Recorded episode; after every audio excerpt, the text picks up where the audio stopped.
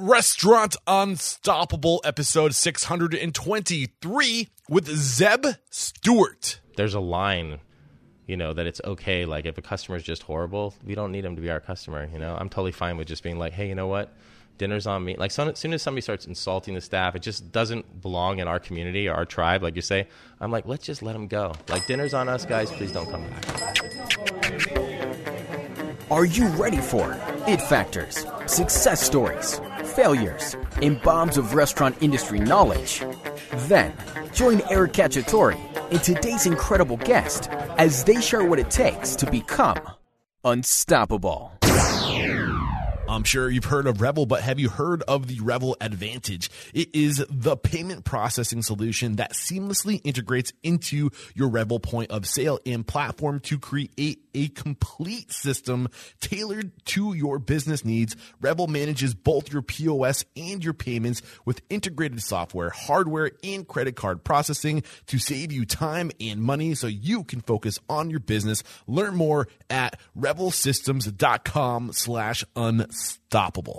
Here is a statistic for you. 89% of all guests will research a restaurant online before dining out. So you've got to start thinking about how you can extend your in-house hospitality and attention to detail to the online world. Bento Box is a great place to start. They will develop a restaurant website that not only leaves lasting impressions with your guests, but also provides hospitality focused tools that are proven to drive revenue online and guests into your restaurant. Sign up today at getbento.com slash unstoppable and save up to $1,500 on initial setup for your new restaurant website. Get on it. All right, with excitement, allow me to introduce to you today's guest, Zeb Stewart. My man, Zeb, are you feeling unstoppable today? Oh man, I knew you were going to ask me that. Um, I think uh, you know the the restaurant is an ultimate team sport, so I'd say that my team is definitely unstoppable. Nice. I will take it. So, Zeb Stewart has a history of success in Brooklyn, New York. As a designer and an owner operator of the Cheris Williamsburg Hotspots Union, Union Pool, Hotel Delmano, uh, and Cafe Colette, Zeb has played a significant role in the growth and development of the neighborhood social scene over the years. In 2016, Zeb joined forces with uh, Judd. I'm gonna, I'm gonna say his name wrong. Say it for me one more time. Mungel. Judd Mungel and. Warren Baird to uh, focus on bright side hospitality. Uh, with their over 60 years of combined experience, the trio Wow. offers a full range of consulting services. I cannot wait to dive into your story and your knowledge, but let's get that motivational, inspirational ball rolling with a success quote or a mantra. What do you got for us? I think I got a mantra, and I think it's one that you know everybody will agree with, and that's just that authenticity is everything. Authenticity is everything. Really dissect that for me. Why is it so important? Uh, I think especially when you you go to build your first restaurant, you know you have to build it for yourself. Um, you can't chase the cool, as people say. You know, it's like especially now with social media and stuff, it has to come from somewhere real. And I think now we can just we can just tell when it's not. It's so know? much easier to be real every day than it is to show up and try to be something you're not, too, right? Yeah, and also you've got to do that. Like when you open this restaurant, you've got to do this thing for like years, right? Yeah. Hopefully, hopefully Yeah. years, right? So you can't live a lie, you know. So it's like it's got to be something that's true to yourself. And I think now, like the you know the BS detector is on, we can just all oh tell. Oh my what- god, I'm so what- happy you're saying that because I was about to add on to like people are just bombarded by bullshit, fakeness Yeah. all the time. It's all promotion. So- it's all yeah, exactly. hype. So if you can go someplace that's just genuine, authentic, and real as a guest, that must be so refreshing. Yeah, and I think that you know, if, if you build, I mean, I've been so lucky because I kind of developed in a developing neighborhood, so I was always building places that I wish I could go to. And I think that you know, if you're building your first place for yourself as a client, for your group, for your friends, for like what you wish was there, you can't you can't mess up, you know, because you know if you're hitting or not, because you're like literally like building it for yourself. Yeah, you know? I love it. Great way to get this thing started. So your story is really unique in the sense that you, your pathway into hospitality isn't the, the traditional pathway. And I love getting guests on, like you on the show because it just proves that it doesn't matter your background. If you're passionate about the industry, you can penetrate. You can get into this industry. You don't have to spend years in restaurants before opening. You can figure it out. So where did it all start for you? Take us to the point where it makes sense to start your story. Well, let's see. You know, I came to New York to work in in movies. You know, and I was working as an assistant cameraman, but I wasn't paying the bills, so I was waiting tables at a little restaurant called Bar Six, and um, at the time, you know, I really missed. I was starting to miss. I was working in a restaurant. I was becoming disenchanted with the film industry, believe it or not, and I was falling more in love with the restaurant industry because that's where all my friends were and stuff. And I ended up meeting the designer, this guy Ian McPheely, who's the designer of the restaurant. He also designed this giant French restaurant in New York called Balthazar, which is huge. And uh, he offered me a job. He said, "Hey, you want to come work with me? You know, over the summer if you're you're not feeling good." And so I missed working with my hands. I had this background being a carpenter. So I left and I worked with him a little bit on Balthazar, but mostly on other projects. Let's timestamp this real quick because I know you were 27 in 2000 when you opened Union Pool. So how much time? Where are we? Bef- how many years before opening? What year is it? It's probably like um, let's see, that was 2000. It's probably like 96, 96. 97, right in there. Okay. And um, yeah, basically, I was living in Williamsburg, which was just like a den of nothingness back then, you know. And I was building these beautiful like restaurants in the city.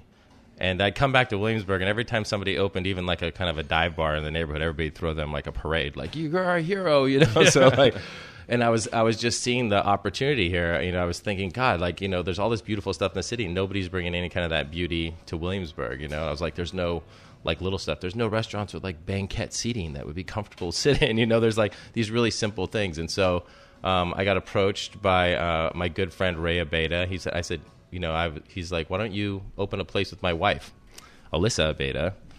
And um, her lifelong dream was to open a bar. And I thought a bar was a good place to start, and that's where we uh, decided to jump in and do Union Pool. So let's dial it back again. Uh, so you come to New York. You're in your early to mid 20s, and Yep. you're working for Balthazar. You're working with Balthazar. Oh no, I'm not working with Balthazar. I'm working with this guy Ian McPheely, Ian- who's a designer who uh, was one of the key designers on Balthazar. He also designed. so you were working with Ian to build out Balthazar. Yeah, I was kind of like a project manager. I was nobody. I was like a fifteen dollar an hour carpenter. You know. Okay, but Yeah. I, I like to spend time during the come up, that- and this is what got you into the industry. This is your first Right. kind of time. You said you were a dishwasher maybe before that. Yeah, waiter, dishwasher. Worth getting into stuff. that. Nah, I was bad at all those jobs. So I think feel like this is like the the trigger that got you back into hospitality, Yeah. right?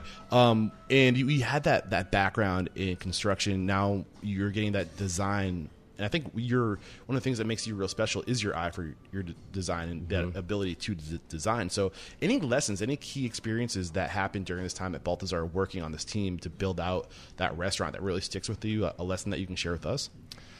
Yeah, I mean, you know, Keith McNally, Balthazar is one of the restaurants in Keith McNally's world. And I mean, definitely, you know, you hear people say all the time that design is in the details. And I think Ian and all those people on that team, you know, design is the details.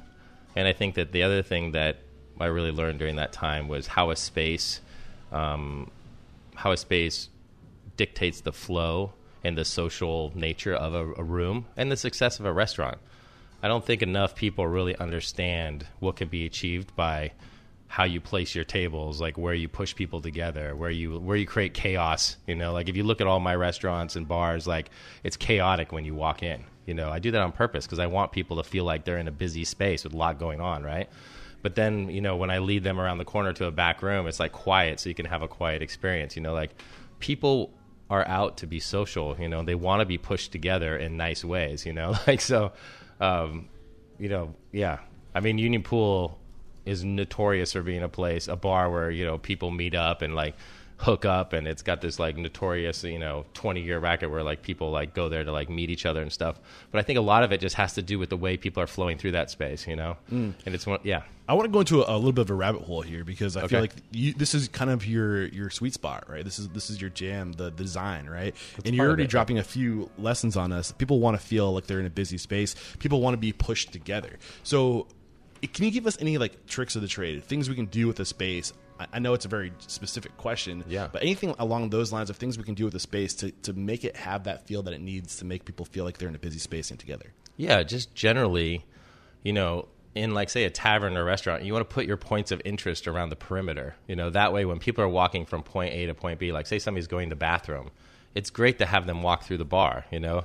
Uh, when people are going to get a drink, you know, you want them to, they're going to the DJ, they're going to the photo booth, the pinball machine, the backyard, the front yard.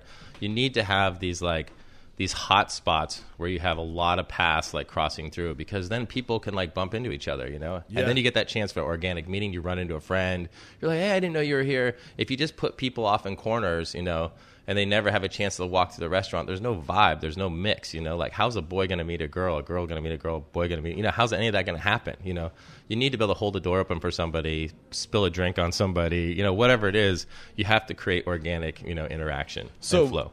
getting those points so the, the big takeaway getting those points of interest around the perimeter so you force people to walk by the interesting things um, you mentioned the bar pinball machine i mean the the bathroom is probably a really great point of interest almost everybody that comes to your restaurant or, or bar is going to hit that bathroom so how can you make them funnel through the restaurant in a way that shows off what you got and right Sure. you want to I ask mean, that yeah. I mean, bathroom. It's like a trick that everybody knows now in New York, but you know, you got to spend the money on your bathrooms. You know, first of all, you got to take care of the ladies, and you got to take care of women. You know, they want to. They want to. Even if you're in a divey place, if you have a clean bathroom, like everybody will go there and feel comfortable there. But also, if you come back to the table from the bathroom and you've got a story to tell. Everybody else is going to get up and go walk to the bathroom too. You know, now it's like blown up, and everybody's making their bathrooms like all about Instagram and self portraits and stuff. But I think definitely like you want people to return to the table with a story to tell. Like, did you see what's around that corner back there? It's crazy. Or did you? The bathrooms are insane. They're like, what? Why are they? You know, they they don't even have to make sense anymore. They could just be something crazy. You know. But I definitely like to um, respect when people go away by themselves to like take a moment and like create some solace there, even if it's in like Union Pool, which is a pretty rowdy kind of you know on the verge of becoming a dive bar place. You know, the bathrooms are really nice. We try to take care of people there. It's important. Um, any other like nuggets on design that are worth getting into before kind of getting back to your story? I mean, I'm sure we're gonna have other opportunities to bring st- stuff to the surface later, but I don't want to anything that's like just itching at you to get out. in design wise. Yeah. Um, let's see. I mean, one of the one of my favorite sayings that I you know that I've been saying a lot lately is that you know a camel is a horse that was designed by a committee. You know, like you don't want to open a camel. You know, you want to open a horse. You know, so I guess like what that's saying is like you know a camel has all these different things attached to it. Right? It's got the humps and the knees going backwards and stuff, and like. So I think that you know when you go to build a restaurant, you know, like you have to have a real vision of what it's going to be. It's like one of those things you have to basically see it in your eyes operating the color the fans twirling the music playing the smells in the kitchen the way you're welcomed. And then you're basically going to go into like a war right to, to open this thing for like you know three months to two years or whatever it's going to take. But it's your job at that point to hold on to the dream and open the place that you promised yourself you know? So I, I mean, there's tons. Of, if we start talking design, I can just go down rabbit holes. But I know, but I, I try to I try to hover over the, the areas that really light people up. My guests, or the areas of Yeah. expertise for my guests, and I feel like we'll probably come back to this as we go on. Yeah, um, it's but- definitely one of the things that I fell in love with about New York restaurants was that ability to be transported when you open a door. You know, And what And I'm hearing from you is just being intentional. Don't just like Yeah. throw things around. Be intentional. Have intention with where you're putting things, and and think of put yourself in the guest oh position. man, right? all the time. Uh, I'm loving this. I'm loving this. So let's, let's bring it back to the timeline. Uh, you are in construction. You're helping uh, build out a restaurant, and then you get this idea that take it from there. yeah, I get approached by um, my good friend Ray's wife, Alyssa. She's like, I always wanted to open a bar. Let's do a bar together in Williamsburg. At that time, I was kind of doing helping other people with their restaurants and bars in Williamsburg, building you know kitchens and just doing carpentry kind of stuff. Uh, so we started looking. Uh, Alyssa found this space that was on the other side of the BQE at that time, which was like off limits. Nobody went to the second stop on the L train or past the BQE. It was like this un, this dividing line. Williamsburg was literally from the freeway to the water. You know, so um, I loved it because I thought, you know, this was like 20 years ago, and I'm like, Williamsburg is dead. It's done. It's over. you know, like we got to go find new territory. So we went over there, and uh, you know, we opened that spot, and uh, it was freaking, you know, a nightmare. You know, we basically uh, borrowed money from everybody. I would have borrowed. I would have borrowed money. I would have the, borrowed the nightmare. We're gonna take a quick break to thank our sponsors, and then we'll find out how you did it. So, Revel Systems is a complete POS built to help grow your expanding business. I stand by Revel, and I can tell you why it's so great. But I'd rather get my man Colton Schultz, who's with Grain Junction Subs in the Craft Cave, to tell you why he loves Revel. We have been working with Revel for several years, who has partnered with us to streamline our operations. We have implemented delivery management, employee management, sales reporting, kitchen display screens, and so much more. We also utilize mobile order takers and kitchen display systems that are extremely customizable. Nice. So, if there's just one thing that you love the most about Revel Systems, what would it be? It's definitely their vast reporting abilities on the back end.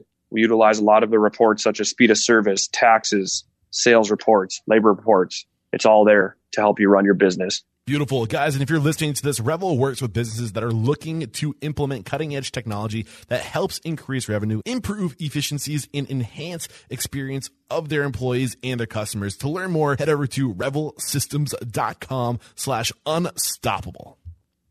All right, we're back, and you were just about to tell us about this nightmare you had uh, opening a restaurant. So take us to that point. I mean, actually, this was a bar. This was Union Pool. Oh, sorry, that's Um, right. Thank you. It's been open 20 years. It's become an institution, I think, in the neighborhood. But back then, we were little known, you know, nobody's on the very perimeter of a kind of bubbling up and coming neighborhood. And, um, you know, we begged, borrowed, and, borrowed, and stealed anything we could. You know, we each put in a chunk of money. I built the restaurant out myself. And, uh, I'd like to dive into this how to get the money part because I feel like Yeah. this is a huge challenge for a lot of people, and we all have to go through it. So, yeah. how like take us through what you learned, like wh- what approach you took, and how you how you got the capital to open. I mean, back then I was just starting, so I was just like, we literally borrowed all the money, which turned out to be the best thing ever because we actually ended up owning all of the restaurant at the end of paying everybody back. So, I mean, at that time, it was extremely stressful. But I remember my partner, and Alyssa, and I sat down and said the best thing we ever did was just limit this business to two partners because it became very successful like four or five years later. And the only two people that benefit, you know, the only two people that we had to dis- make decisions with or distribute money to was the two of us, you know.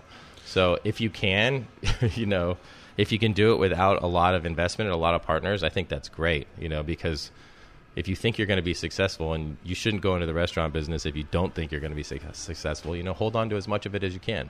So, real quick, I'm curious, um, what things do you think you did as far as getting the money um, to open your restaurant? Like, what advice do you have? What what what things worked well for you in that approaching others for the capital to open the restaurant?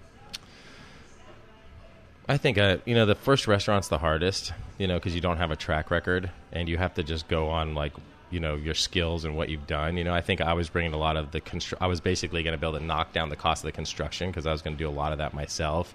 Um, I had a track record of, of doing design stuff around the neighborhood and stuff. So, I mean, I still have never had any investors name my projects. You know, my partners have always been my investors. But I think going forward, like once you start getting above, you know, a, a number that you can't afford to risk yourself, you have to reach out to partners.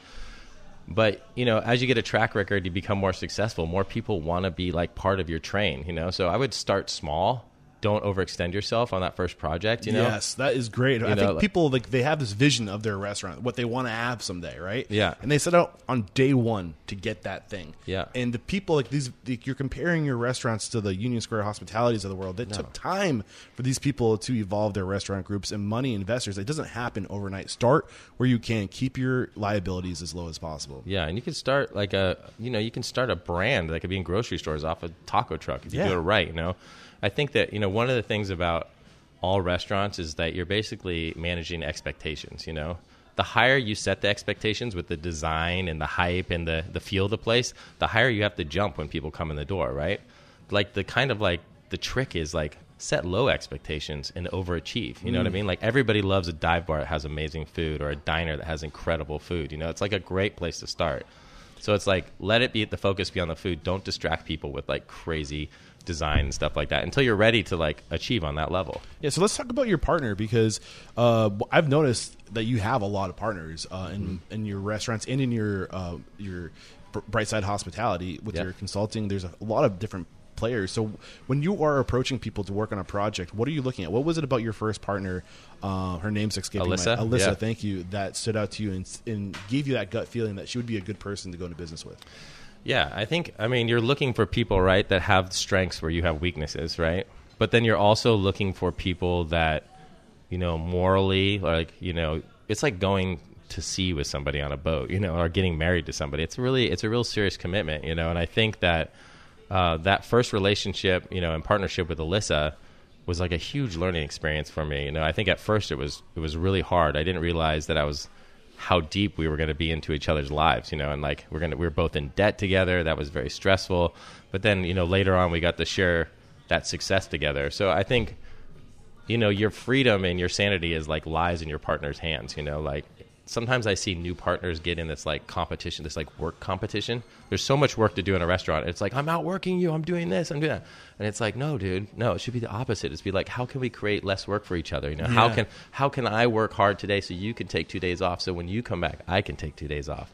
Because ultimately, if you just sit there and just beat your heads against the wall, dude, you can't create any vibe. You know, you Yeah, can't create yeah. any happiness in a room if you're not happy. You know, it's like so. I think that you know, I mean, yeah, you're basically you need to know what you're good at, but also more importantly, probably know what you're not good at, and look for partners that have those strengths. I love that. Uh, and to, kind of go back on what you were saying with uh, uh, being supportive of one another, but like make that a core value. Write these things down. So when you drift from not being supportive of each other, you can call each other out and say, like, you know, look, this is what we said we were going to do. This is what's important to us. We got to, we got to. You you can't drift from those things that will help keep you afloat in the long term. Um, you said some things were really hard for you in the beginning. Get specific about what was really difficult. Well, I think that um, you know when I opened Union Pool, all of a sudden I realized that I'd opened a business that was going to be open seven days a week till four a.m. every day, and I was just like, "Oh, What did I do?" shit?" like, uh, you know, like so you can't relax. I mean, when you own a bar, when you first now I can relax and have multiple businesses, and I'm not like worrying about all the little details and the you know the, if there's a fight going on somewhere or something like that. But in those first like month, you know, you're just obsessed with like what's happening over there. I'm not there right now. It's really hard to sleep. You know, it, it, played a lot of you know it was hard on my relationship at the time, and uh, How'd you push through it? How what what did you do to start you know, gaining traction and to rise above the challenges? I think I just, you know, I think it's like you said, I turned to my partner and we both realized that we needed help. We had to help each other, you know, and I think that we offered each other breaks. You know, I think that it was, it wasn't necessarily harder to run the business with just one of us than with the other one. So the other, I think Alyssa might have said this to me first. She said, why don't you take a trip? You know, I wanted to go to California, like build a house with some friends. She's like, why don't you take off for a few months and do that? That'd be amazing. And it was amazing, like gift, you know, and I never thought that was even an option. Yeah. I think also like you'd be surprised at how much your partners want you to be happy and how much you know you want your partner to be happy. So if somebody just if you're just honest with each other and you're just like I'm just so stressed out, I'm not happy, I'm feeling your partners will just like rise up and be like, "Dude, you know, like you need to get out of here. Like go for a week, come back, you know." And then when you come back, you're feeling great and you're like, "You get out of here. You take a break," you know? So I think that I think just not trying to get into like a competition of who's providing more for the business. Realize that like when your partners has shortfalls, that they might step up at some you know some point down the road and just crush it for you. You know, Yeah, and th- this topic of partnerships is one that is super intriguing to me, just because the the industry is getting more and more competitive, and you need to be good at so many things to Yeah. be competitive in this industry. And unless you are a freak of nature, you're not going to be good at all those things. So how how do you cover all the bases? You you find people who are good at those things, and the market's so competitive for people right now. How do you get the good people? Like you need to offer them equity. They need to have skin in the game. And the other variable with partnerships too, like like you said, like that mental health is so important. Taking breaks is so important. And when you have somebody else who has skin in the game, they're going to show up. You know that they're going to show up and have that same standard, that same expectation as you do, and that must be such a relief to to be able to go and to know that your partner has your back. Yeah. Uh, do you want to reflect on that? I mean, I agree with everything you just said. It's like you know, you also like how do you grow? You know, like going back to that first business. You know, I realized I was just going to be stuck in that one bar my whole life, seven Yeah. days a week, unless I figured out how to embrace the partnership, but also how to create like a management team. Like, how could this place run itself? You know, how could how could Alyssa and I get out of the day to day operations and then move on? To Well, there we go. That's the next, Yeah. the next subject. So, how did you build that management team? What was that process of building this team like? Because you you were, were running um, just for a little context. You had Union Pool going from 2000, still going to this day, but from 2000 to 2008 before opening Hotel Damara, uh, Delmano. Del Monte, yeah. Um, so it took you. Uh, you said you said it took about five years to get to that point until it was Yeah. profitable. So take us through that evolution and how you started removing yourself from the day to day and what things happened to make it profitable. Maybe you were yeah, just paying back. I think it was th- it was probably about three years, but I think at five years is when we really started cruising and we Mm-hmm. had that freedom. Take us through that evolution. Yeah, I think that you know I don't think that Alyssa and I were very good managers day to day. We were super passionate, and we were really good at like getting a team behind us and getting a team invested in us. And a lot of those original employees are still at Union Pool because they believe in the place, and the place has grown organically with them. But I think I think that uh, you know, Alyssa and I realized, or I realized, I wasn't going to be able to do anything in my life if I was there every day. So I, basically, that's when I first realized that I needed to start looking for people that were better managers than I was. So And I- what, and what I- was it that made you not a good manager? I think that you know, well, you know, I get emotionally invested in how great everything should be, you know, like, and uh, I'm also just not the, you know, I'm not the like, you know, counting the money, checking the details, you know, going through the, you know, the closeout sheets. It's just not what I'm good at. You know, I'm better at, you know, the the overall design, the passion, the way the room should feel, the way that servers should, you know, like the whole the whole vibe, the whole front of the house, upstairs in the restaurant, on the floor vibe is my strength. You know, like, but when you get into the office on the Excel sheets and stuff, it's like I'm like, oh god, this is not why I got into the business.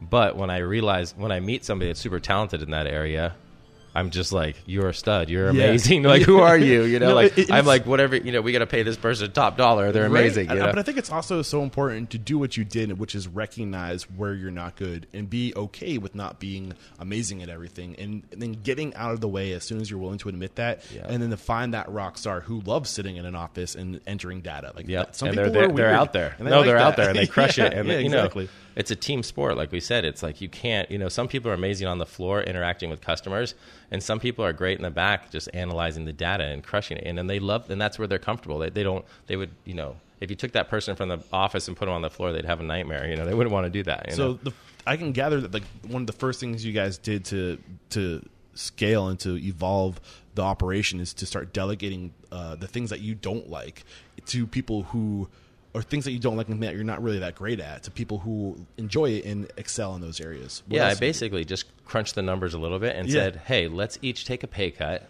I don't know if it was five hundred dollars a week or you know fifty thousand a year or something Yeah. like that. I said, "Let's each take a five hundred dollar pay cut." I think that in six months from now, we'll both be making more money than we do now if you are able to because I don't think we're managing this place Yeah. properly. And I think that not only will we have way more time, but the, the staff will be better supported and ultimately we'll make more money.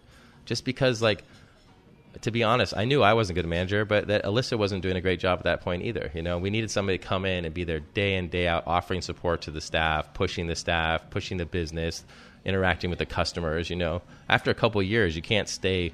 You're not at your bar checking in at three or four in the morning anymore. You know, what I mean? Yeah. so who knows what's going on there? So, so so after you got the support, what was the next step? I think the next step was just like kind of supporting that. There was a real opportunity to expand the business at that point because we had kind of only opened up in a quarter of Union Pool, so we uh, we were able to kind of expand the business. That was one of the amazing things. We doubled. We had two bathrooms, right, and this huge line for the bathrooms. We doubled our bathrooms and we doubled our sales in three months. So never underestimate the power of more bathrooms if you're busy. Um, yeah, so we basically pushed in. We opened the music venue in the back of Union Pool. So what happened is basically the manager came in and gave us time and space to think more big picture.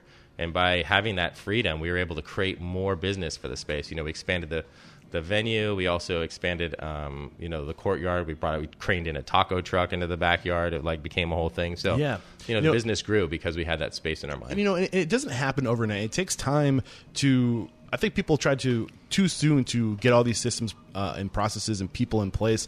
But the truth of the matter is, you, there's a, probably going to be a, a few months to a year or two where you're in it, doing everything and figuring yourself out, figuring out your identity. And then once you get it locked in, start replacing yourself with other people. But it takes time to know who you are and what you're doing before you can replace yourself. Right? Oh, yeah. Like, so like take that time to figure it out and then transition out get those people in there and then once you get those other people in there it's going to free you up to then work on your business and i think that's where people go wrong is they they they get some free time instead of working on the business they go take a break go home Right. and, and rest but like well, that's important too. it is important but you also need to like put that pressure on and Sure. to redirect your time and energy to to doing these little things like we need more bathrooms like we can work on this Yeah. project and that project to, to increase the revenue and make the, the business I better think one thing you just said that I totally agree with is like a restaurant is a conversation between the restaurant and its clientele like over time you know so you have this idea of what you're going to open but when you go to open the restaurant you know now now opens this Now conversation reality. between Yeah. you and the public Yeah. and what they want and what you want like hotel delmano across the street right it's a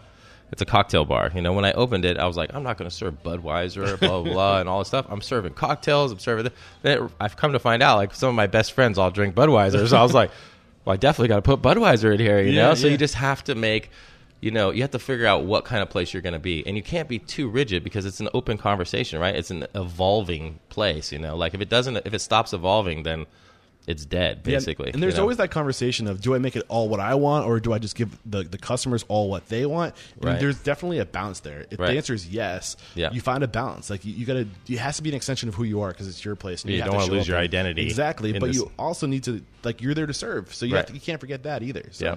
uh, do you want to add to that? Did I cut you off? No, no, not at all. I totally agree with that. You can't you can't go so far off your track that you become like you know trying to appease everybody and go back to that thing we said where it turns into a camel and you've got Yeah, you know Thai spring rolls and you know burgers and every you know just trying to do everything for everybody because then you lose your identity you know and that's that's that's the death knell for. I'm for loving the, the conversation, but I feel like we need to like move it into uh, more of your future because we're st- we still got three restaurants to cover and, and your your hospitality consulting group to cover. So anything else from the, the, the first restaurant, Union Pool, or sorry, the first uh, business bar uh, co- venue, concert Yeah. venue uh, that you can share with us?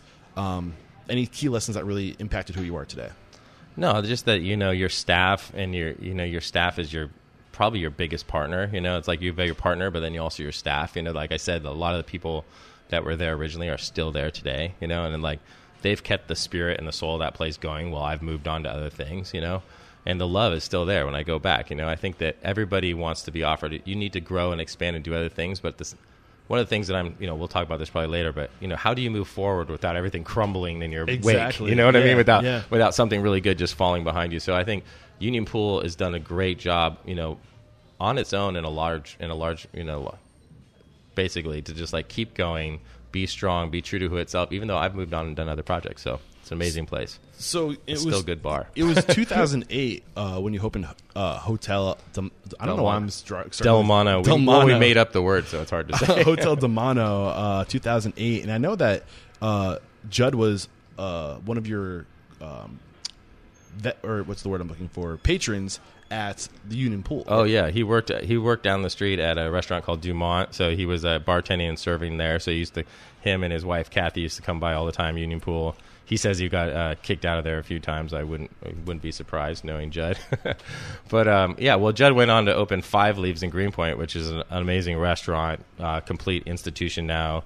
And the two of us, we're kind of jumping back and forth, but the two of us just partnered up to open Five Leaves in L.A. We opened about three weeks ago. saw so that. Really exciting. Um, so take us through the the evolution of, of Delmano and Del how, Mano, how this came into frame and how the conversation started and how you actually pulled it off. Yeah, I think, you know, going back to authenticity, you know, Union Pool, I built when I was like 26, 27 years old. That was the bar I wanted to go to when I was 26 years old. You know, it was just like, it was like, we kind of were one of the first people to just start those like, you know, PBR and a shot, Tecate. We were all on that wave. And I think for that next eight years, everybody in this neighborhood was doing the same thing. It was all about Jameson and PBR and shots and blah, blah. And I kind of outgrew that a little bit. And I started We're getting. not 26 forever, right? Yeah, we're not 26 forever. I started, you know, I started being inspired by, you know, I was traveling Argentina, architecture. I was looking at Cuba, and I just started. I was going to cocktail bars in the city, starting to have better service and getting more into wine, you know. And I was like, God, it was that same thing. I was like, why can't I have this experience in Williamsburg? You know, Yeah. like why, you know, Williamsburg is like a little town at that point next to the city, you know. And I was just like, God, somebody should, you know, we need a little bar that, you know. Um, there was no bars that had table service. You know, there was no bar where like it would you just have to walk up the bar and get a beer. There was no bar where they come over and ask you what you want, you know. So I was like, wouldn't it be cool if we did a little bar? I'd been in Argentina, Buenos Aires, and like amazing like cafes and amazing service, you know, and like. And I was just like, God, it'd be so cool to do something like this in Williamsburg. And so that was the dream, you know. So so Hotel Delmano is a cocktail bar, revolves around an oyster program and raw bar, you know, uh, and has an amazing, you know, old world wine list. Actually, a lot of new world stuff too. But you know, it's you know, we like I think we pre we were too early for the neighborhood by about like three months. You know, people just look in and be like, "What is that place? They think they're so fancy in there." Blah blah blah. You know, Well, what I love um, from your story and something that comes up a lot is that you literally look across the street at Delmano from um, actually, but you were at Union Pool first, so Yeah. maybe it happened the other way. Yeah, yeah. Um, but how far is Union Pool from here? I know. It's I mean, all- it's like four blocks down this so way. You know, the, the point is like um, and Danny Meyers uh, did this too. Is Mm-hmm. when he was scaling his business, he wanted all of his businesses to be within walking distance from each other. Yeah. So like you can get around, so you can have that presence, and it's really Yep. important to have that presence early on while you're still trying to recreate yourself and others, right? And to to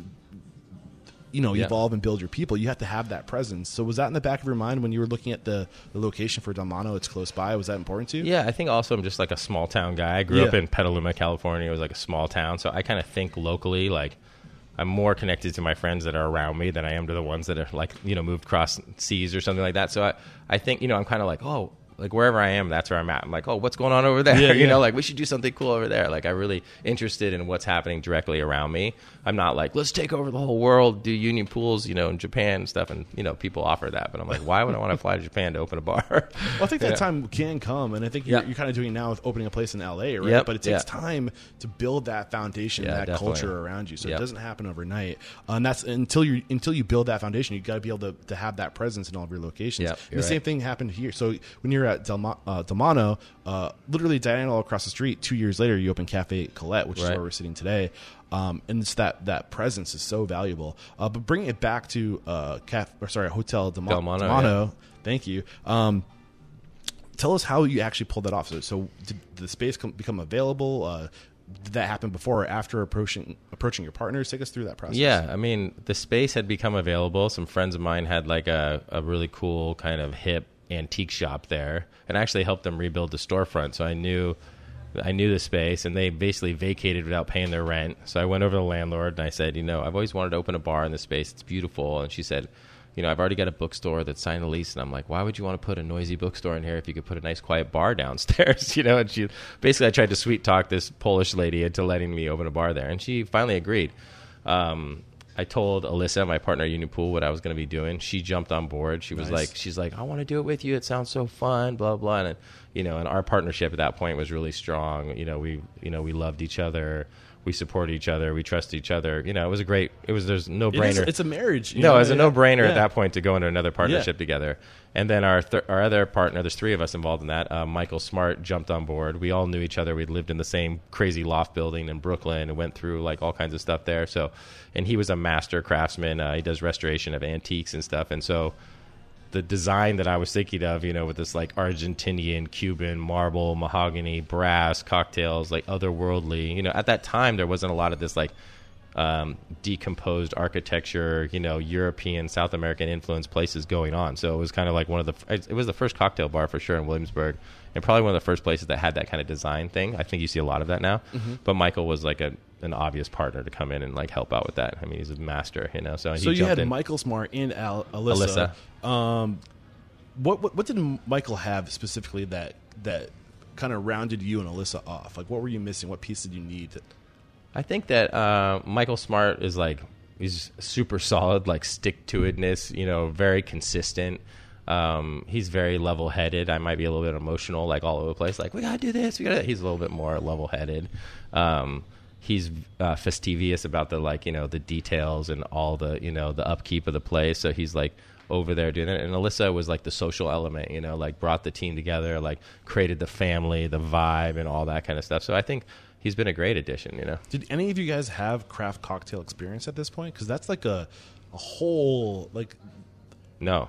like, like Except me, I drank a lot of them. universe of Yeah. knowledge and No, no. expertise that you need. So how Yeah. did you make up for that that void? Uh, how did you get that person that that brought that element to the team? yeah, I think we um, what was our first bar, bar manager was was Jeff Taylor. Let's see, who was it? It was uh, it might have been Sam Anderson. Anyways, you basically looked for that person. Yeah. I was out drinking all the time at all the cocktail bars, finding that you know, finding that yeah, recruiting, doing the hard work to get that person over there. Yeah. And it turned out a lot of the people that were working at some of the high end bars were actually living in our neighborhood. You know, so I knew them because I'd been going out and stuff like that. So it was pretty easy to find that bar manager. And we started with like a, you know, now our menu is like huge, seasonal, changes four times a year. We have a whole, you know, people come up through the line of you know bar back. Head bartender, bar manager, so they learn all that stuff. But before, you know, we just we only need a couple guys who weren't that busy, you know. Yeah. Okay. Um. So take us through the actual opening of, of Hotel uh, Demano. Uh, is it Demano or Delmano? I don't Del. Mono, yeah. Jesus. Del Louise. Right, Del Mano. or the Um, Delano, is people right. So that's in Miami. opening Hotel Demano. Once you got it open, were there any challenges that you didn't see coming? Any new curveballs that? Yeah, we were dead. to- Nobody wanted to come there. So how did you change that? Well, I think that we were just like a little ahead of the curve. Like I said, everybody was doing shots and beer at the time, you know, and then you know, like nobody really was thinking cocktails, you know. Yeah. So we actually we wouldn't get busy. I remember we just sitting there and eating Chinese food till like ten o'clock, and then we get slammed from ten till two. You know, that was when all our friends got off work from their restaurants would come over, and I think what was happening, it was just like there was a shift that was happening, and maybe You were we, definitely ahead of the curve. we were a little Yeah. bit ahead of it or interested in what was happening because we, you know, all our friends were in restaurants and bars. So, you know, when you taste a really good, like now everywhere you go, they make a good Yeah. margarita, a good I think it tequila was gimlet. probably You like know, 2008, Like, 2009, 2010. everybody was using Rose's lime juice back then. You know, Yeah, like, "This is a margarita," and you're like, "What?" right around like 2011 Yeah. 2012 like that craft cocktail like Yep. the, the farm to table started to come up and like it, that like bled into like scratch bitters and all that stuff and like that world of cocktails really Right. started to evolve around that time so your timing was amazing Yeah, once you had a great drink like that, there's like basically no going back, right? Yeah. You're just like, no, they should all be like that, you know? so was it just patience that won the war just waiting for the the, mar- the the market the industry to kind of catch up to craft cocktails or did you get creative with promotions how did you No, you off? know, uh, ultimately, it was also it was almost kind of like a labor of love. Like Union Pool was going. Remember, I said the second one's almost so much easier than the first one. Yeah. Well, it's true because I didn't. I was making my money off of Union Pool, so there wasn't a lot of pressure for Delmano to be really successful. And I always thought it was going to be like. I didn't realize there was going to be a cultural cocktail like a you know revolution that was going to happen. Everybody's going to get into that. So I always thought it was going to be like maybe 10, 15 guys. You know, had some girlfriends just drinking fancy cocktails. You know, you know, wearing suits back in the day. But then you know, cut to a, you know a year or two later, and there's like a line out the door, and you know we're waiting. You know, you have to wait to be seated, kind of thing. So, I think that you know, like you said, I was just fall off, you know, following something I was interested in, generally interested in, and excited about, and then everybody else just gets caught up in your enthusiasm. You know, So anything that's worth uh, hovering over, going into detail, any lessons to take away from Hotel Demano uh, before talking about the next project, Cafe Colette, that is worth diving into? Yeah, I mean, Hotel Delmano does something really interesting. You know, it's like it it hunts for this like fuzzy line between a cocktail bar and a great bar. You know, and it's like a great bar is not a place that serves you the best drink you ever had. You know, a great bar is like a place where like you want to go to every day. You know, like one of the things about New York is people use bars and restaurants as like their living rooms and dining rooms here. Like I have friends that I've known for 10 years, like never been to their house, you know, it's like, so people associate themselves in their lives, like with your restaurant, you know? And so, um, you know, there's definitely bars that make a more refined cocktail than Delmano, but are they a better bar? I don't know, because Delmano's pretty damn good, you know? So it's like, you know, I want people in Delmano, you know, talking about their relationships, politics, love, art, war, sex, you know, breaking up, falling in love. I don't really want them like, you know, dissecting the cocktail, you know? So, we push to do great drinks, but at the same time, we don't go past the line where it becomes like obsessive or gets in the way of the experience of just being at a bar. Because it's a beautiful, I mean, especially now, you know, with all of us looking at our iPhones all the time, you know, it's a, we, I think we're all looking for that genuine experience of just sitting in a restaurant with a friend or something. That's really important. Well, I think you're also tapping on a little bit of the, the psychographics of the space that you create, and people want to identify. Like you said, it's like an extension of their own home. Uh, it's their living room, so Yeah. they want to go to the place that aligns with their own values and how they want to be seen by others. Yep. I'm going to go to this restaurant because they have the same values and the same beliefs and the same style that I have. So I so people will see me in here and think, well, that person's fashionable. That person has these values. And then when you're when you when you know what your brand is and you scream your brand and your your beliefs on, from the rooftop, like you can attract onto yourself those people that have that same uh, viewpoints that you do, and you can build your tribe. Do you, Yep. want- do yeah. you agree or disagree? I or- totally agree. You know, I mean, I'm looking for the places that I like have a little bit of chaos in them, and they've got a little bit of mystery in them, and they've got a little bit of magic that you don't know. You know, my favorite type of restaurant is when I walk in and I don't, I don't get it. You know, like I don't understand like what the deal is, but then I sit down and have a meal there, and it's like I have the best time ever because I know there's something like going on in that space that I can learn from. You know, so there's like magic, you know, some there's all these different ways that you can make it work, you know, through like your social dynamic with your staff, through the uh, you know, the environment, through the service, through the food, you know, but it's a balance of all those things for me. You know, it's a balance of the the design and the space that you're in, the service that's, you know, being provided, the vibe, you know, basically, and the food and the drink, you know, it's those three things in balance. And if you're strong in one area, you can be weaker in the other one. Beautiful. So, two years after Hotel De Demano opened, you uh, across the street, diagonal across the street, opened Cafe Colette Mm-hmm. with addi- two additional new partners. Yeah, well, one partner is is my wife, you know, Erin. Yep. You know, so she's partner Erin Gherkin, and then uh, yeah, Julie Park, who's our other partner. Yeah, Yeah. So, all these partnerships, man. Like, Yeah. and again, like I'm. cu- This is one thing I'm curious about, uh, and it's something I saw big time in Richmond too, with people sharing partners. Yeah. It's like a polyamory, like restaurant, like partner thing going, where everybody Mm-hmm. just. It's just cool. Like these, this is my partner. Like you're strong in this area, and there's somebody who's opening up a restaurant that's weak, maybe back of house, but you're strong in back of house, so you're going to go open a restaurant with them, and I'm not going to get jealous. Yeah. And I guess that's what I'm trying to escalate into, Right. which is when you're sharing partners, how do you not get jealous if somebody's attention gets pulled to go over and work on that project? You have partners in like Yeah. four different projects at least right now. Yeah. So Yeah, like how's like get into that that dynamic and how to balance partnerships.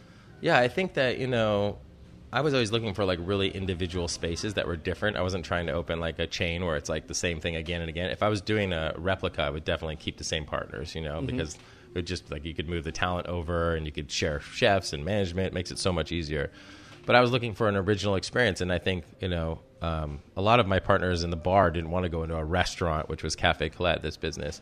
Um, but I did have some people that wanted to do it with me, so you know, I don't get jealous with you know. I'm, New York is an interesting city. Like people don't really get so jealous. Everybody just wants each other to like push each other forward, you know. So- and I think I don't know what it is about this city, but Yeah. everybody's like, "Yeah, you can do that. Let's do that." You're know, like, great. I think, I think it's the people that have that mentality. If Yeah. it's about us, it's communal. I'm not jealous. It's a it's a we, not me versus you. Yeah. That always go ahead because it takes collaboration. It takes being open. It takes partnerships to pull things off today. So Yeah. keep yourself open. Have that open mind. Right. I Um, couldn't have done Cafe. Col- Remember what I told you how bad I am at management and all that stuff? Like, basically, couldn't have done it without help. You know? So it's like, So- I had to reach out to somebody, you know, What? How did this conversation look with Michael and Allison when you were with Alyssa and Oh, Michael. sorry, Alyssa. And, Yeah, Alyssa and Michael. I think that, um, yeah, at the beginning there might have been a little, you know, I just put it out there. I was like, hey, I'm thinking about doing the restaurant across the place, you know, across the street with, you know, actually the guy that owned the restaurant here before me approached me because he was like, this guy Vin, he had a, a Vietnamese sandwich shop. It wasn't doing great, and he was over a regular at our bar all the time. And I remembered back to when his sandwich shop used to be this great restaurant called Oznot's Dish, and I was like, God, that was one of the best restaurants in this neighborhood. We should go back in there and turn it into a restaurant. You know, he's like, let's do it. You know, so I think that they were, you know, I there might have been a little bit of tension, but we all got over it and worked it out. You know, so So, uh, talking about opening Cafe Colette, uh, take us like this is you know your third operation, Right. Anything that you did differently because of the experience going to this that maybe you, had to figure out the hard way with the first two operations? yeah, no, actually, this one was a really hard one. It, was it what, what made it hard? What Well, because it was actually, the, I think, the first real restaurant, you know, where we really brought food and we were open breakfast, lunch, dinner, and brunch, you know, so we were open all the time. Food was involved. I was used to these, like, you know, these profit margins that you get from alcohol, you know, where you can basically, you know, maybe run a business at like 20%, you know, beverage cost or something like that. And there's, there's money in there to be a little bit, you know, try, experiment but you know within a few months i think we were in like a $80000 hole to our vendors or something like that and i was like okay it's time to go to restaurant school so he basically so- had to sit down and really like you know start drilling down on the food costs the labor costs all those things What were you the key lessons when you went to restaurant school and you started uh, taking in these, consuming all this knowledge? Well, like how did you start addressing the, the, the weak points and plugging the holes? Yeah, I mean, uh, really, my partner Erin really got in there with me and did it. But we basically just had to like, you know, set goals for you know for food costing, set budgets for ordering. Um, really look at we had to look at things week by week, basically. You know, how much was left over at the end of each week, and then look at our payroll and just figure out ways to be creative with the design to limit payroll. You know, like oh, could we move the espresso machine by the front door so that the you know the barista could also be you know the host for a little bit or should we move it behind the bar so the bartender can be the barista you know how could we you know get creative with the layout of the space to get through these tough you know these tougher times Yeah, and just constant evolution, right? Like, Yeah. don't set it and forget it. Like, set set it up, and then tr- constantly try to find a little, like a two seconds saved here, three seconds saved there, and oh over tweaking time, all the time it just compounds, right? yeah just Um, tweaking all the time Do you remember where you went to, to get this knowledge to, to seek out how to create a budget and how to lower your food costs or, or I think I was just like reaching out to like everybody I knew, you know, basically reaching out to and um, actually that's when I really got Erin, who was my partner, but I got her really involved because she had that background.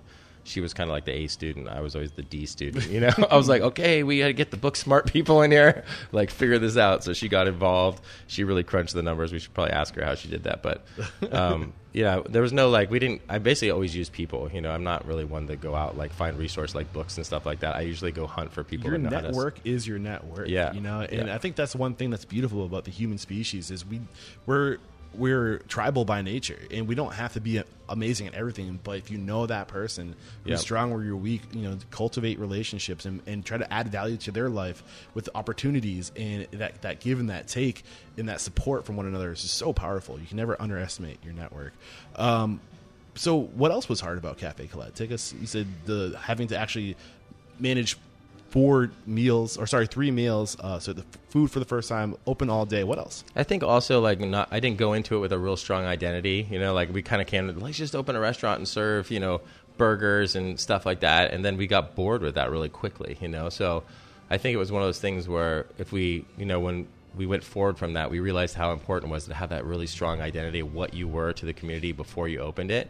So we had to kind of figure that over time. You know, uh, we also had our, our partner then Vin involved, who was like the chef and um, you know, had previously run the Vietnamese restaurant. So we had a lot of like cooks in the kitchen, so to speak. So we had to sort it all out and streamline and figure out how to like get down to business and make it work. So now you have three functioning operations at this time in 2010 2000 yeah 2010 uh, one thing that we mentioned earlier is uh, the, the how important it is to keep the love like in your in your operations and um, how how much of a, a presence did you have at this point, say at Union Pool? Were you still there? Like, how did you? I guess how did you build the love up to be working on these other projects? With how did the love keep continuing to flow without you being there? Yeah. I mean, Union Pool had an amazing community that was built around it because of the music venue too, and we basically built the music venue for our employees because a lot of them were in bands, you know. That's cool. So there was a there was, and then it turned into a thing that was constantly bringing in fresh blood and fresh energy and all this stuff. So uh, Union Pool was under a great uh, general manager at that time, uh, Sage, and uh, he basically kept the love going. You know, he kept the management going, he kept everybody involved. I was going over there, but I wasn't there. I wasn't walking in at like 2 a.m. and like checking things out. And I think that I'm sure there was some slippage. You know, like because you can't, you know, like in the business, you can't be there all the time. But I think also like you know. That's what makes a great bar great. Is like there needs to be a little bit of like you know give and take. Yeah, there. I gotta dissect that a little bit. I think from the very beginning, like you set the standard. Like you, you look to your manager and you gave them the freedom to do what it is that they need. That he or she was a he or she? uh, where over there, Sage. Sage he. Yeah. So uh, what Sage came in, you gave him the opportunity to to you know take the bull by the horns and to kind of like own it a little a little bit. And I love what you mentioned. Um, you weren't even going to do music, but you did that for your your employees because they wanted it. Yeah. Right. yeah. To me, that that blows my mind. But I, what I, what I can't help but think about when I hear you say that is that you're now your employees, your your your your general employees are owning it too because Yeah. you're giving them this vertical to express their passion like, to be able Totally. to, to ho- house these venues and talk about the importance of how that injects love into your business I mean, yeah. I mean, when you hear a great idea, grab it. You know, like you know, I think the the employees, I think, were the ones. I'm not sure it was specifically that came up with the idea to mu- do a music venue, but we'd done some pop up venues. We had this huge room in the back we weren't utilizing, and some of our employees were in these great bands. You know, so that's that's power right there you Yeah. have you have a demographic of employees who are like infiltrated into like this this uh, community of musicians and when you can get your employees to go out and network and then bring people into Yeah. your business like wow Yeah, I mean, it's amazing. Union Pool, that venue holds about 200 people, but you think it's probably bringing a thousand people, and maybe out of those 1,600 have never been to that business before, right? So they're Yeah. going through there every week. You know, Don't- just people yeah. flowing through, and be, and people being like, "I love this space. I'm coming back." So it keeps it alive. It keeps you know blood going. just creating opportunity and, and don't undervalue the the significance of your your team members. They Oh, they man. can pull so much value from their networks, their passions, and inject it into your business. Yeah, That's and their passion important. can still be going 20 years later. Yes, and Where like why- Union Pool's maybe not where I'm at right now because I built that when I was 26, but then there's still people there that are passionate about. it. They're musicians that are still involved and people that are still involved. Like one of our bartenders is this amazing photographer. You know, his photography, you know, a lot of it revolves around Union Pool and the culture there. You know, there's a really strong culture there. And a culture can like outlive you and outgrow you, which is incredible. You know? Any other way to inject the love into the culture that's worth mentioning? Things that you guys do in your operations that we can share? Yeah, I mean, I think you have to be, you know, loving and supportive of like your staff, and like when people are having hardships, there has to be, there has to be flexibility for the individual. You know, you have to be, you know, Lissa, my partner was, you know, she passed away a few years ago, about three years Oh, ago, sorry pancreatic cancer, um, which is a killer, obviously. But um, you know, she was such a lover, and uh, we, there was always room for the individual, and there's always room for like some, you know, if somebody needed a fundraiser for medical stuff, we would do that at Union Pool. You know, there was like a real community and a family there. You know, if like if we were all, you know, devastated about a hurricane.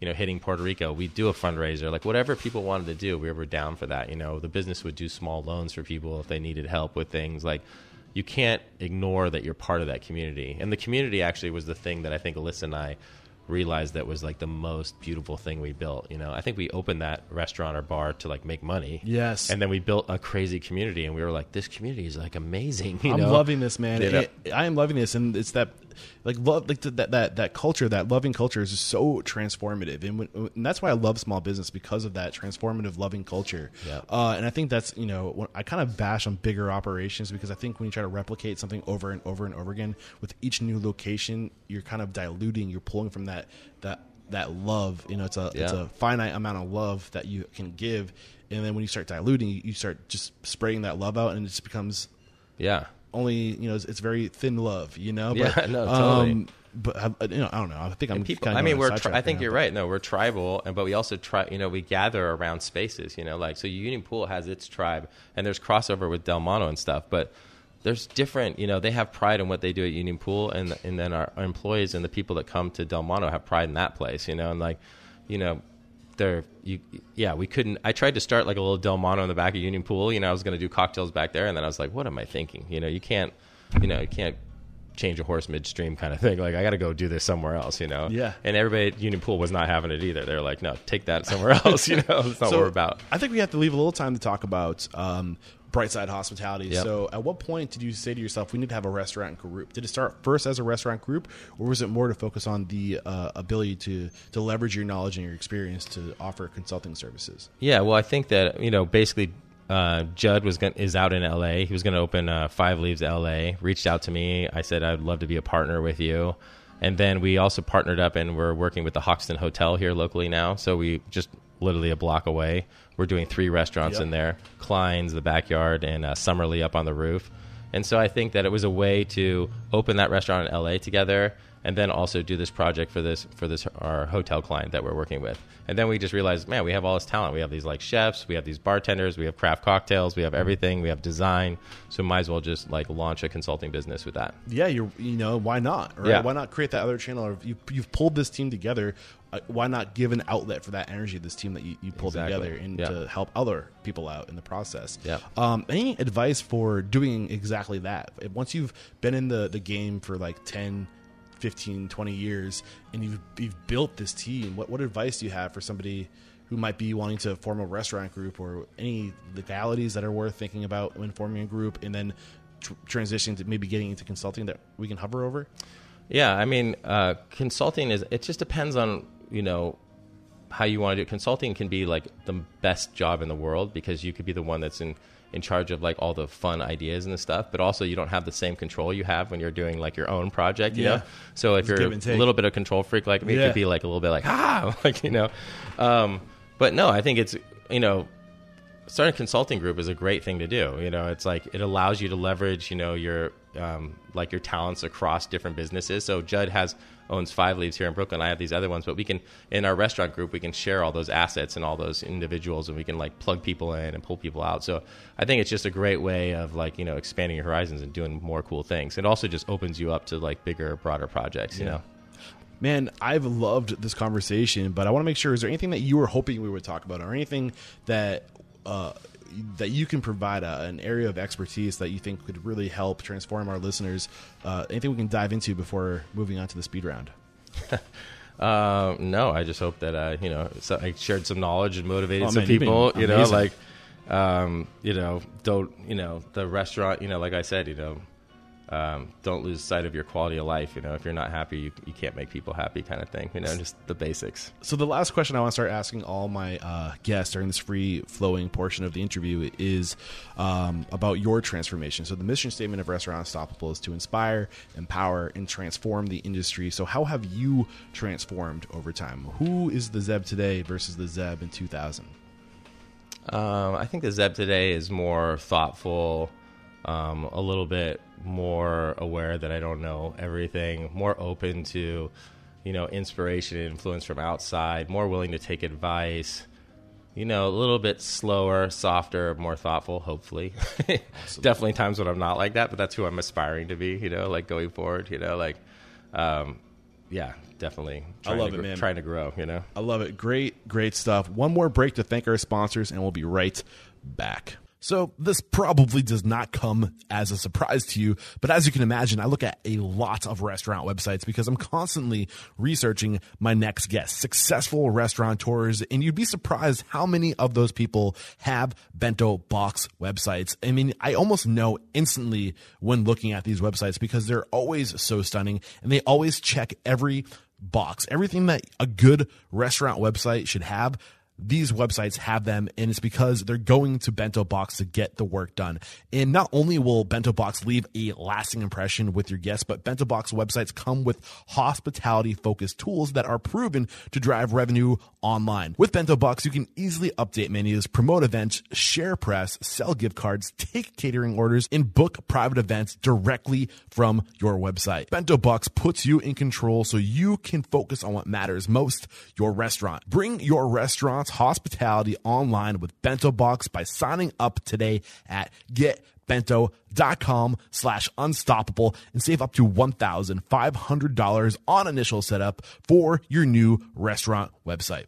We're back, and the first question I have for you is What is your it factor, a habit, a trait, a characteristic you believe most contributes to your success? I mean, I think it's that I get emotionally involved. you know, I think that um, you know, like I can, I just really am invested in the way things feel. You know, if the music's not right, I just, I personally like panic. You know, Yeah, like how are you dealing with that? Um, I mean, it's probably like my worst trait too, which is probably your next question. but uh, um, you know, I I'm removing myself from the day to day management, so I'm not, you know, walking in and somebody's on their phone. I don't have a heart attack and be like, "We're all the whole restaurant's gonna fail. You're on your phone." you know, where Erin, my wife, could just walk in and be like, "You know, Taylor, put away your phone, please, thanks." And for me, I'm like, you know, I have to go run around the block or something. So, no, I think that. Um, yeah, I mean, being emotionally involved is like a wonderful thing because it means you're passionate about the way things feel and stuff. You know, I love hospitality. I love, you know, throwing dinner parties. I love like going all out. You know, um, but you know, being emotionally involved is important. You know, and I think it's it's something special. So the next question is What is your biggest weakness? So you can go ahead. yeah, being emotionally involved, too emotionally involved. Uh, yeah, I think that you know, at some point it could be a hindrance. You know, like you don't you don't need to get emotionally involved in little Yeah. things like put away your phone, you know, or or things that can be corrected, like you know, let's bust that table and stuff. But I think if you really care about hospitality and you want people to have a, a good experience, I think that you know you can feel um, you can feel horrible when they're not going right. And you know, in restaurants, there's a lot of opportunity for things to go wrong. So. So, what's one question you ask or thing you look for during the interview process? you know, by the time it depends on who I'm interviewing, like a chef, a server, or whatever. But by the time usually I'm sitting down to interview somebody, they've kind of already ticked all the boxes that they have the skills to pay the bill. You know, like they're basically talented. So I'm usually looking for somebody, you know, like with warm eyes. I feel like you know somebody can make a connection and somebody that I'm willing to spend a lot of time with. So I'm usually asking more just kind of general questions about like, you know, like you know, where, did you go on any trips this year? Well, just trying to connect, you know, and seeing if they can connect because the restaurant business is about um, personalities and connections. So I'm looking for people that can like make those quickly. You know, Great. I love it. What is one of your biggest challenge to, challenges today or your biggest challenge throughout your career? I think uh, you know what we were talking about earlier. How do you move forward without like all your past things just crumbling behind Yeah. you? You know, I mean, obviously the work life balance, but I think I've I've usually been pretty good at that. But how do you move forward and do new projects without leaving your past projects feeling like they've been like abandoned? So, how, how are you dealing with that? Uh, I think you know you have to go. I mean, a lot of you know what you do when you're not involved in the day to day is just like sharing the love a little bit and letting people know you appreciate that they're like you know like I go back to Union Pool and I'll be like, God, this is still a great bar, you know, and I'm like. and I can't attribute any of it to me anymore. you know, it's like 20 years later. I mean, I built it, but I'm not there making it great right now. It's all these other people. So you have to make sure to go back and appreciate people that are keeping like, things going. You know, reinforce the good. And I think too often we only speak to people when there's bad news or, or they're doing something wrong, and try to find opportunities, reasons to point out the good with no negative feedback, but only good feedback. Yeah. And that's so powerful. yep, I love it. 100%. Um, what is one code of conduct or behavior you teach your team? A way to be, a way to act. I mean, I think in New York, a couple of things. I mean, I think in New York, it's like you know, you never know who you're talking to. You know, like there's this thing that I think we've all run up against, especially in cocktail bars and stuff like that, where it's like the bartender like makes you feel like an idiot or something like that. It's like you never know who you're talking to, man. You never know. This dude could be a freaking brain surgeon, spends his whole life saving people's lives, and now you're the asshole that just gave Yeah. him like read him the right right about you know rum or something like that. So I think. Um, definitely like you never know who you're talking to give everybody a chance you know and then i think the other thing is like you know there's a line you know that it's okay like if a customer is just horrible we don't need them to be our customer you Yeah. know i'm totally fine with just being like hey you know what dinner's on me like so, as soon as somebody starts insulting the staff it just doesn't belong in our community or our tribe like you say i'm like let's just let them go like dinner's on us guys please don't come back It's okay to break up with the I mean, yeah, if it's- they're, if they're ruining the mood of your team, that's Yes. going to affect the the experience for other guests. If your team's being Totally. dragged down, and, and you know, it's just not worth it. It's just not worth it. Um, so, what is one uncommon standard of service you teach your team? This is a way to go above and beyond uh, what's expected. And I think that you know, thing I say a lot is like we got to fight for our clientele. You know, like like when people come in, you have to like create. You know, when you open the doors and you have a great customer, a great couple come in, like we have to let them know we want them back. You know, like you have to go above and beyond, especially when you see something like at Delmano, it was kind of like a hip young person. I used to see like older couples come in there, like amazing, like coming from the opera or something. I'm like, we need to buy them a wine. I would make sure I go over and say hi because I wanted them back. They made the whole room like light up by being there. You know, your clientele will define the space. And I was like, you know, I tell our customers all the time, we got to fight for our clientele. We got to fight for our regulars. Like, make it. them own this place. great stuff. What is one book that's a must read to make us a better person or restaurant owner? Oh, this is such a weird book, but and you guys only have to read one chapter in it. But it's this book, A Pattern Language. Uh, it's about it's a building book about towns building construction, but has an amazing chapter on public spaces, restaurants, and taverns. And it basically just says, and I don't think that anybody can be successful in the restaurant industry if they don't understand how people flow through a space. And basically, this a pattern language book tells you basically how people emotionally respond to the space that they're in. So Ooh. it's pretty cool. That is a good. And I think it's only ten pages. You have to I want to check that out. Yeah, what name the, the, the name of the book one more time? uh, a pattern language uh, by Christopher Alexander. We even have a printout. There you go. I What is that? I, love can't it. even read all these names, Here, but I'll, I'll hold it up to the. Yeah, hold it up to the camera there. there you go. it's a pretty nerdy book. But Thank you. Uh, I will have a link to that in the show notes. This is episode uh, 623, so you can go. I definitely don't think you should read restaurant books when you take a break from the restaurant. So uh, restaurantunstoppable.com slash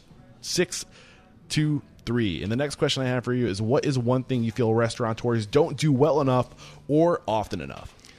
I think travel, like travel internationally, travel afar. I don't think you can create authentic experiences if you don't have authentic experiences hmm. on your own, you know? And I think travel is probably one of the best ways to get real authentic experiences. It also takes you outside of your comfort zone.